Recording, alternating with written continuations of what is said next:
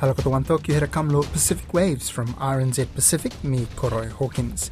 Coming up. This is clearly a work of the national government who has not been happy about Malaita starting in China. Outspoken Solomon Islands Premier and China critic ousted in no confidence motion. Also, because we only share one ocean together, in some way, we all gonna be affected. A Japanese seaweed farmer calls for solidarity with the Pacific in opposition to his country's plans to dump nuclear wastewater in the ocean. And and it could be, for instance, the two winners of the Asian Champions League with our Super League. Exciting times ahead for football in Oceania following an MOU signing with the Asian Football Confederation. There have been reports of unrest in Solomon Islands, Malaita province, where the outspoken provincial premier Daniel Suidani has been ousted in a motion of no confidence. The Malaita Provincial Assembly on Tuesday morning, local time, passed the motion against Daniel Suidani in absentia. Mr. Suidani and members of his executive refused to attend the debate as he was waiting for a High Court order prohibiting the motion to be moved. Moira Tulapatela spoke with Mr. Suidani's political advisor, Celsus Talifilu, about the day's events. The motion went on, uh, went ahead today, uh, but the uh, Premier's um, uh, executive at that time didn't attend the meeting. They, they was asked by the you know, the, the people who came to support them not to attend the meeting. Uh, they were actually waiting for for a decision of a court case that the premier took against uh, the decisions that were made by the speaker that uh, created the motion of no confidence. Uh, but unfortunately, when while they were still waiting for the decision of the court, uh, the uh, speaker allowed the, proceedings to go ahead, and therefore, because the other side, the non-executive side of the House, has the numbers. They went ahead, went ahead with the, with the motion uh, because there were 17 of them. They have the majority. Only the 17 of them were, were attending the meeting, and the motion was moved, and then it was uh, it was passed, and Premier uh, therefore lost the. Seat. What was the reasons given for the motion of no confidence? I suppose there were two prone approaches that they took. One they have used the procedures uh, in the assembly uh, by way of defeating a revised budget session. And the decision was uh, made by the Speaker to allow a motion to be taken on a statement made by the, the uh, Minister of Finance. That's one. And the other reasons that were given uh, in the papers, not officially, uh, that were given by in the media. One was with uh, with regards to a Chinese mining company that recently was given approval by uh, the uh, mineral board or the Ministry of Mines and Energy to conduct uh, a service agreement uh, with land owning groups in the eastern part of Malaita. And uh, and they were the, the non-executive claimed that recently the premier had received money from this company called Win-Win uh, and, and have given the company a business license from the province for them to, to operate in Malaita, which is totally false. That's one of, one of the allegations. There was an allegation in regards to what they call PCDF, it's provincial government something project that is funded through the Ministry of Provincial Government to all provinces. Now, the non-executive were claiming that Malaita lost was not being able to be given part of the CD, PCDF because because of Mara, which is the government of Premier Suidani. But in fact, uh, Malaita province lost 80% of the which there were minimal minimum conditions that has to be met. So uh, all in all, I would say the reasons for this motion are fabricated to look as though it's a failure of the Mara government, in effect, even even falsifying information about the winning situation and the uh, PCDF affair, all these things have no substantive. I mean, they, they are totally false. Uh, yet, because this group, um, as we know, have been running a campaign to oust the Premier Suidani, this is a large chance, and, and we know uh, from observing what has been happening, this is clearly a work of the national government who has not been happy about Malaita uh, stand against China uh, after the decision was made by the current national government to make the switch from Taiwan to China. I just wanted to ask too there were allegations of national government interference in provincial politics. Are these accurate? Yes, I must say that's really accurate. Uh, whilst it's difficult to actually get evidence, there are things that have happened between the provincial government staff and the political advisors in the Prime Minister's office that have already all met with members of the non-executive staff all the time. And one clear example was recently there was an opening of a wharf in North Malaita and some other things. The Prime Minister was there. The only time he has come to Malaita during his current uh, Prime Ministership. And all except one, all the non-executive members were there attending the ceremony. The only Deputy Premier of Malaita Province represents the executive, whereas all those who were there and even arranged those things were members of the non-executive side. So that's a clear indication that it has always, the non-executive has always been backed by Honiara. Uh, even using the patrol boat who, uh, who came now the second time to Malaita uh, on issues to do with politics in Malaita, and, and, now this one, I think they have come in overwhelming force uh, to to support uh, the movers of the motion uh, to have it done the way they want it to be uh, to be done. Do you think your opposition to China is part of the reasons for the no confidence motion? I personally feel it's all the it's the, the it's the reason. It's the reason for all this uh, these three motions. Because if you observe you know the provincial government including Malaita province there was no time in our history that a provincial government, let alone Malaita province, have faced any unprecedented numbers of motion of no confidence in a given government. So we know it is because Malaita province stand against the recognition of China that this has been ongoing until now. Um, some commentators have said slow delivery on the US aid projects that were promised have lost you some supporters in the public. Do you think this is true?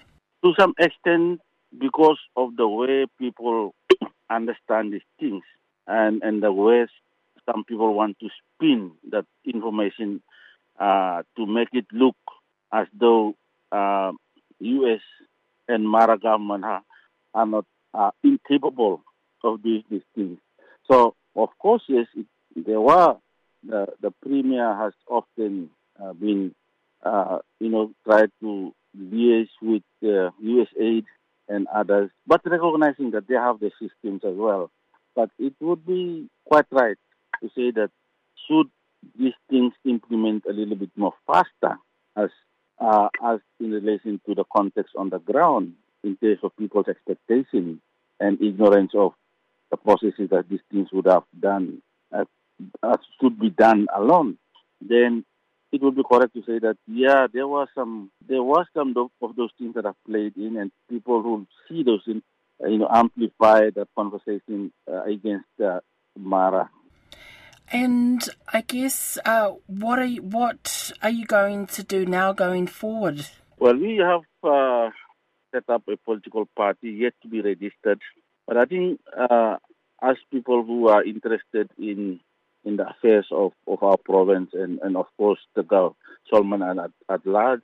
We will continue to pursue our political interest under this uh, uh, political party uh, setup that we, we believe we, we can able to you know use as a platform to reach out to the people and educate them about you know nature of development politics in, the, in Malaita and Solomon Islands. Um, do you know whether um, the Premier, um, whether Mr. Suidani will contest the next provincial assembly election later this year? Yes, that's what he has been preaching. Uh, he said that he will continue to stand for the provincial assembly for his ward, Ward 5 in Malaita. So, yes, I can confidently say that he will stand again uh, should the election happen whenever. There was a talk that the current uh, the current movers of the motion were hoping, and in fact, they were saying that the, the uh, national government to the deputy prime minister assured them that if they should they take the government uh, as they did now, they would the, the national government will, will be willing uh, to make amendments to the provincial government act uh, to allow for further extension of, of the current assembly, maybe up until the end of the year or even before the election in April next year. And I just wanted to check my final two questions. Uh, what happens now? And is there any other legal ac- avenue or parliamentary avenue that can be taken to for him to challenge the vote of no confidence? So the speaker have announced that uh, nominations for a new, new, for a new premier will open tomorrow 9 a.m. tomorrow and close on Friday, and it looks like uh, the election of a new premier will happen next week. I don't know what time next week. That timeline that was given uh, to today by by the speaker to them uh, after the election, after the, the motion that took place today. In terms of le- legal avenues, yes. In fact, uh, you might have heard that uh, premier actually took the speaker to court on these issues of uh, uh, abusing process uh, that resulted in the motion of no confidence. The case was heard today morning, but the judge uh, have not able to give the judgment um, to the premier. So what is happening now is the, the deputy premier will take up the case again uh, as a new claimant to pursue the issue that were taken to court today morning because they feel that uh, the lawyer that they took uh, to present the case wasn't competent, good enough to make the point uh, that would have swayed maybe the decision of the judge to look into whether the motion of no confidence was legally orchestrated or was it a culmination of missed procedural judgment by the speaker that ended up with the motion law. So yes, I can confirm that the, the deputy premier, uh, who is now the acting premier of Malaita province, would be taking will be taking up the case against uh, took up the case again uh, and and take up the case with a new lawyer to pursue the matter in the court. Meanwhile, the Speaker of the Assembly has declared the current Deputy Premier of Malaita, Glenn Waneta, as the acting Premier of the province. The nomination for a new Premier will open at 8.30 a.m. on Wednesday and will close at 4.30 p.m. on Thursday. The situation remains tense in the provincial capital, Auki, with reports of police firing tear gas to quell unrest in the provincial capital on Tuesday morning. A Japanese seaweed farmer believes there is no way an upcoming release of over a million tons of treated Fukushima nuclear wastewater into the Pacific Ocean will be safe, despite the Tokyo Electric Power Company's assurances. Lydia Lewis spoke with seaweed farmer Futoshi Aizawa and colonialism researcher Miku Narisawa, who acted as a translator for the interview, about their experience speaking out about their concerns at an international conference held in New Zealand late last year. They live just two hours from the release site in Japan and say they feel silenced. What are the real life impacts that you deal with? For me, it was kind of difficult for us to just speak up internationally because the background is that in Japan, even the the issue is nuclearization or Fukushima Daiichi disaster nuclearization, we feel that we know we don't have any space to speak up for that. So um, we know a lot of uh, politicians or officials in the city are trying to hold us from like speaking up about us this kind of issues. But because I have a background living in uh, United States and Europe, I have more uh, confidence to speak up those kind of things. What it, we have to do as a um, young generation or someone who working in the fields um, with water. So the lack of awareness is something that I wanted to mention about the world. Futoshi, what is your answer to yeah. that question? what, what's important to you? Yeah. そうね、その、まずその一般の人には、 he's really advocate for sustain, uh, you know, uh, securing a sustained food and how, especially here in Higashimatsushima, or we get our food uh, from our oceans. So that's how we sustain our life here. If we think about the role over the responsibility that we have, how we have to take care of our oceans, then he's, you know, we can narrow it down to the nuclearization. But this has been years in the making, and mm-hmm. they're saying it is safe. The way that the government uh, describe about the safety of the uh, Fukushima Daiichi disaster um, is that so from this I think 2023 eight, March or April that they're gonna release the contamination water, but the only way that the governments say is that okay we remove the the chemical or the, the tritium yeah yeah the tritium that's it so then it's safe but we haven't really received the any like specific or uh, information about the safetyness. I mean, if we look at the like academic journal or something, maybe we can look at it. But in terms like a news or daily basis, uh, the people we live um, that live here really don't have uh, any um, specific or. They've said to me since the conference that the people who don't agree are just misinformed and not educated. So if they mm, are yeah. right and it's they a, and it is safe, is mm-hmm. it is it their fault for not communicating it, or do you believe firmly that it is not mm. okay, or is it a little bit of both, or is there a lack of trust as well? I feel like the lack of trust is more persuasive, and also miscommunication is also the key issues. For example, I closely work with local fisheries in daily basis, and a lot of um, I grew up in the fishery community, so a lot of my neighbors are fisheries, and we talk about this issue a lot.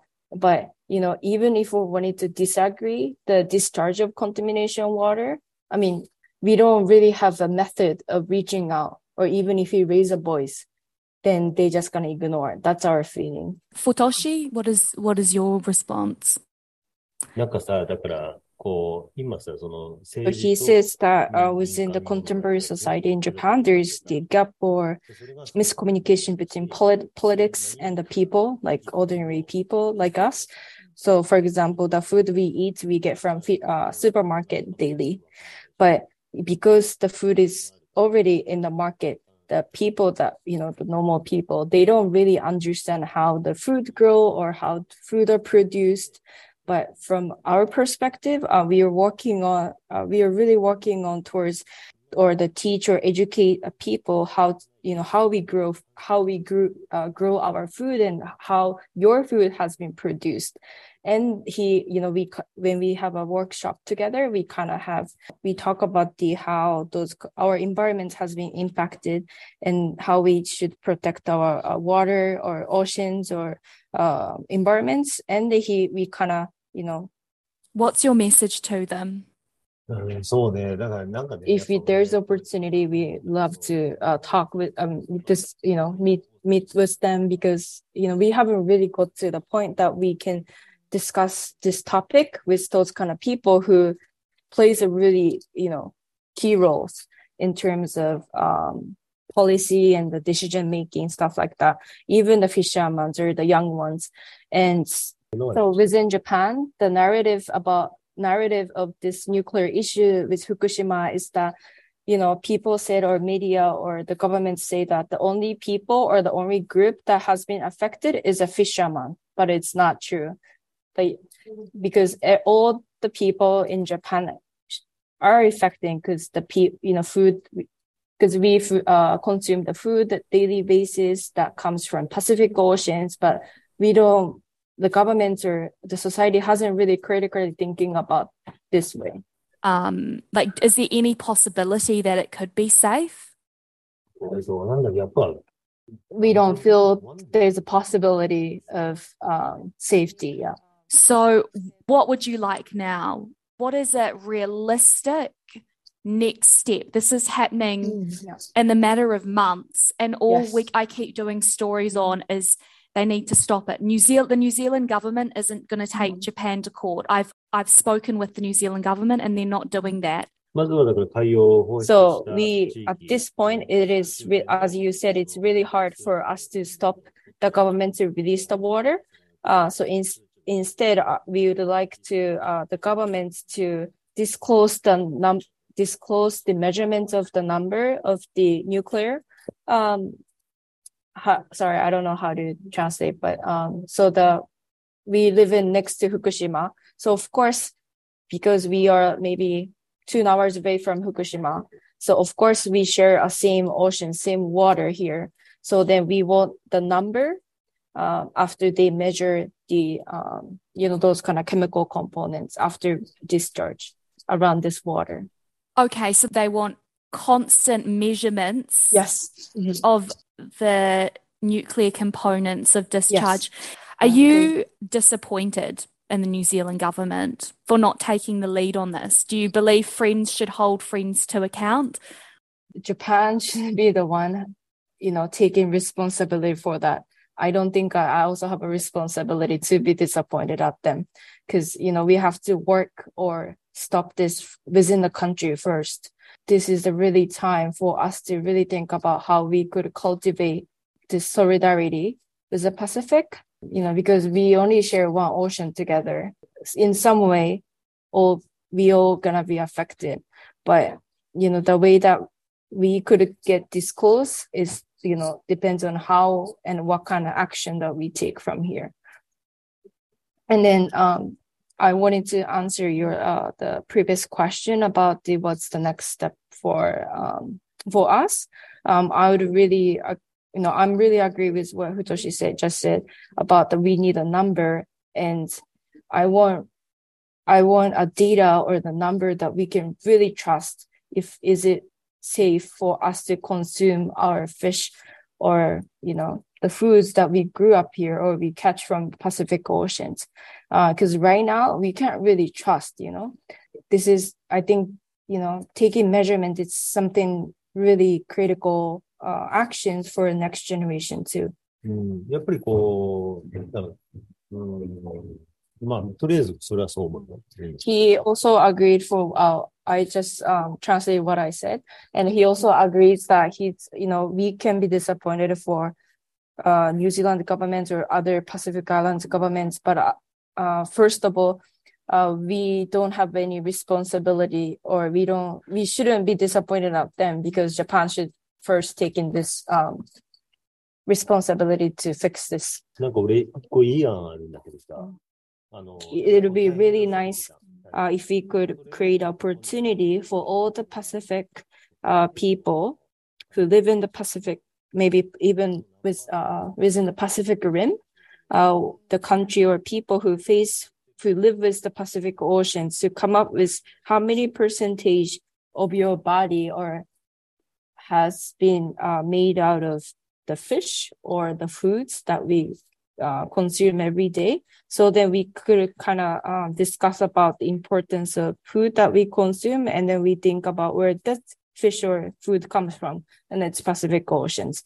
And you know, then he said that food is the key um, to understands the you know danger of these nuclear issues or also the importance of protecting our environments in the ocean.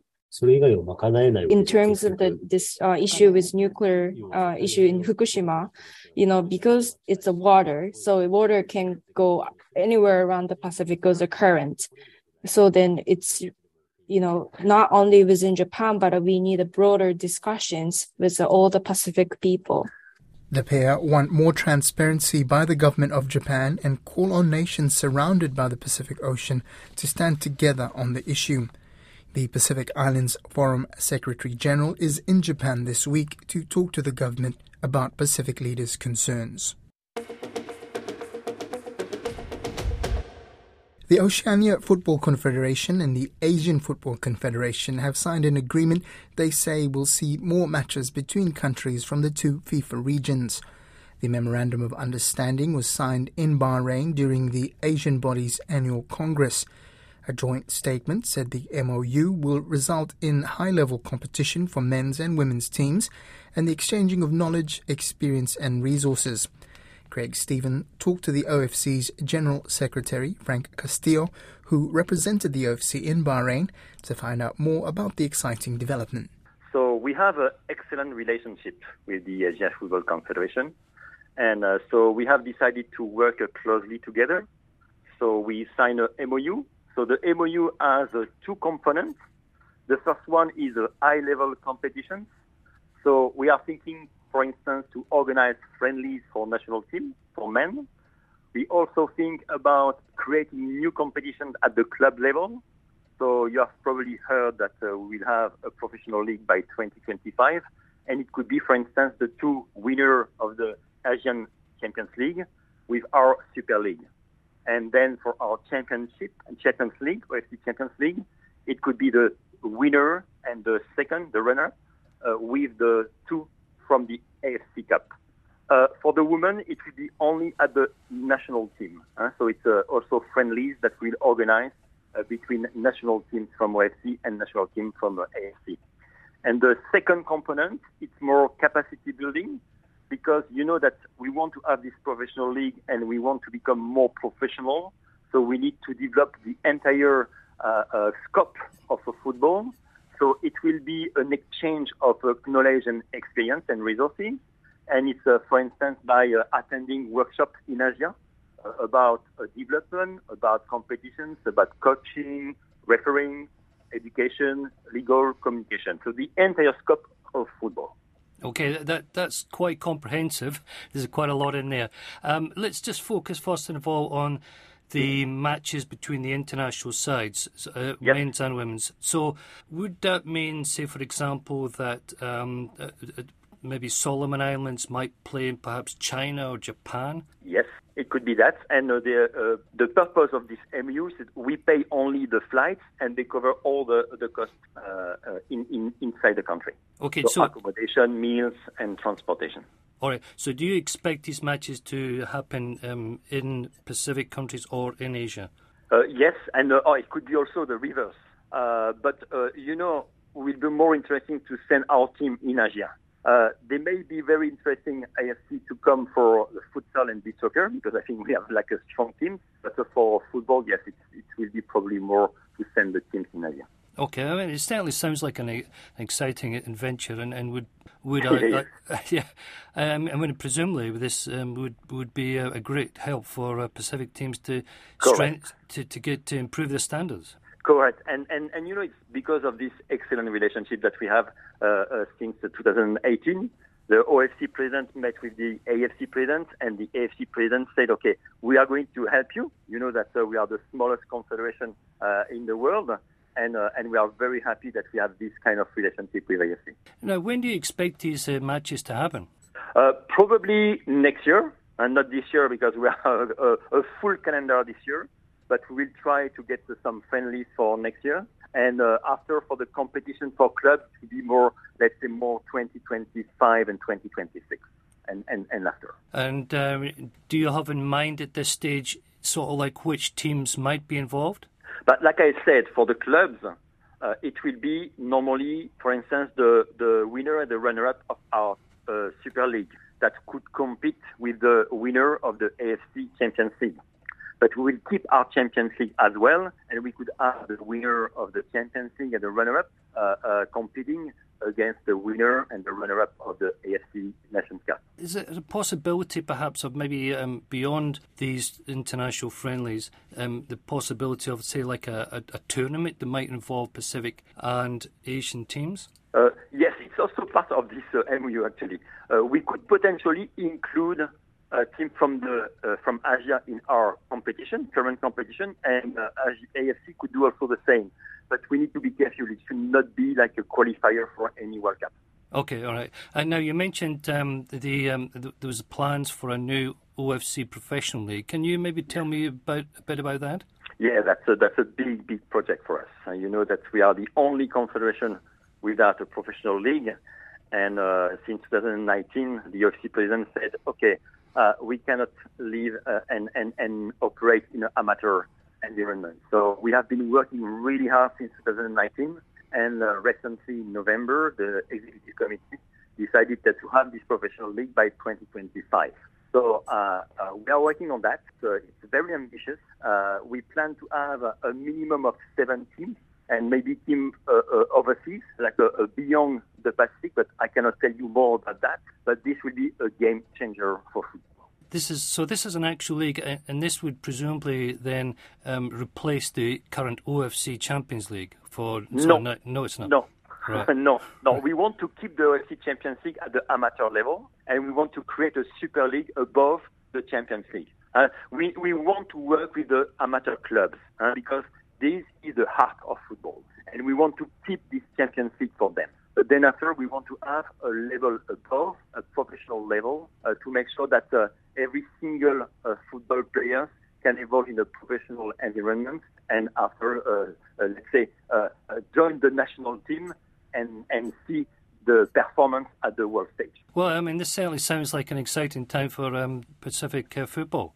Yes, it is. It is, and, and what we want as well is for children. You know, when when they, they enter in the grassroots level at the grassroots level, uh, I know some of them they have dream, but it was never possible to become reality. With the professional league, they if they work hard, if they play well, then they will have this opportunity. And that again, like I said, it's a game changer. Okay, and and um, just one more thing, um, with all this um, extra activity, is is there any plans to perhaps improve the facilities in Pacific nations, stadiums yes, and such like? Yes, definitely. It's, it's, part of the plan. Huh? Like I said, the, the professional league will be an, an, ecosystem. It will have an impact on uh, professionalization at the administration level, but also improvement of the facilities. And we are working very closely with FIFA because FIFA has one program, one specific program to make sure that each country can get one stadium at a very high level. Okay, all right, excellent. Um, well, thanks very much for that, Franck. That's... You're welcome. All right. So, so, we will invite you for the first game in 2025, hopefully. All right. I look forward to that. Thank you. Have a nice day. Cheers now. Bye. Bye. That's Pacific Waves for today. Remember, you can download us for free to your device from Spotify, iHeart, or Apple Podcasts. And if you're using Apple, please leave us a rating so others can also find us. Looking you for that next time more.